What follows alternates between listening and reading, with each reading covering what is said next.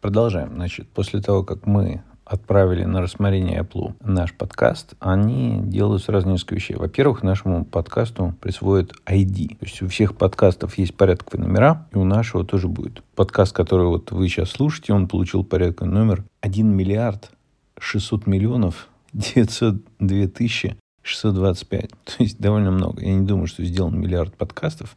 Они как-то номера присваивают, но суть в том, что вот дали номер. И они сразу же, куда они прочитали RSS, оттуда взяли название, и у нашего подкаста на самом деле есть теперь URL, официальный URL Apple. И он такой, это podcasts.apple.com slash podcast. Дальше идет название.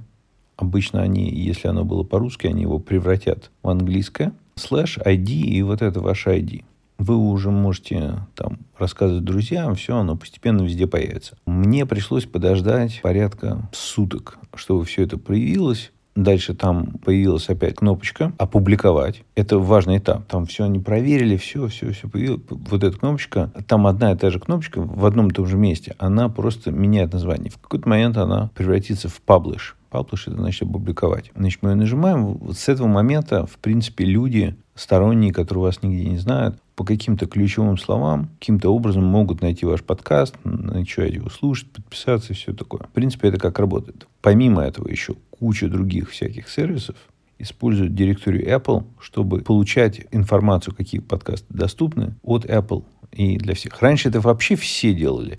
Сейчас крупные игроки перестали это делать. Например, у Google, у Spotify у них своя отдельная директория. У многих они так полу Apple. Но, тем не менее, до сих пор это самый главный директор несмотря на то, что есть другие крупные игроки. Поэтому мы именно в Apple вначале ставили. И все, в принципе, до сих пор знают, потому что если вы посмотрите внутрь этого XML, там все равно таги многие содержат слово iTunes, который, в принципе, это Apple термин. И что мы теперь следующим этапом еще должны попробовать сделать, мы должны сами найти свой подкаст по номеру, как угодно, просто найти его в директории Apple и попробовать его послушать на устройстве. В принципе, если у вас iPhone, как бы я это исхожу, ну, все то же самое может делать и по-другому. Я просто рассказываю как журнал, что я делал. На самом деле все может делать так же, не обращаясь к Apple. Вы взяли свой андроидовский телефон, они все записали, аналогичным образом все отредактировали, отправили это все в Google подкасты. Мы позже попробуем сделать в Google подкастах это тоже, и вы оттуда сможете чуть больше подробностей узнать, как там это происходит. Но пока покуда я рассказываю про свой опыт, как я это все делал,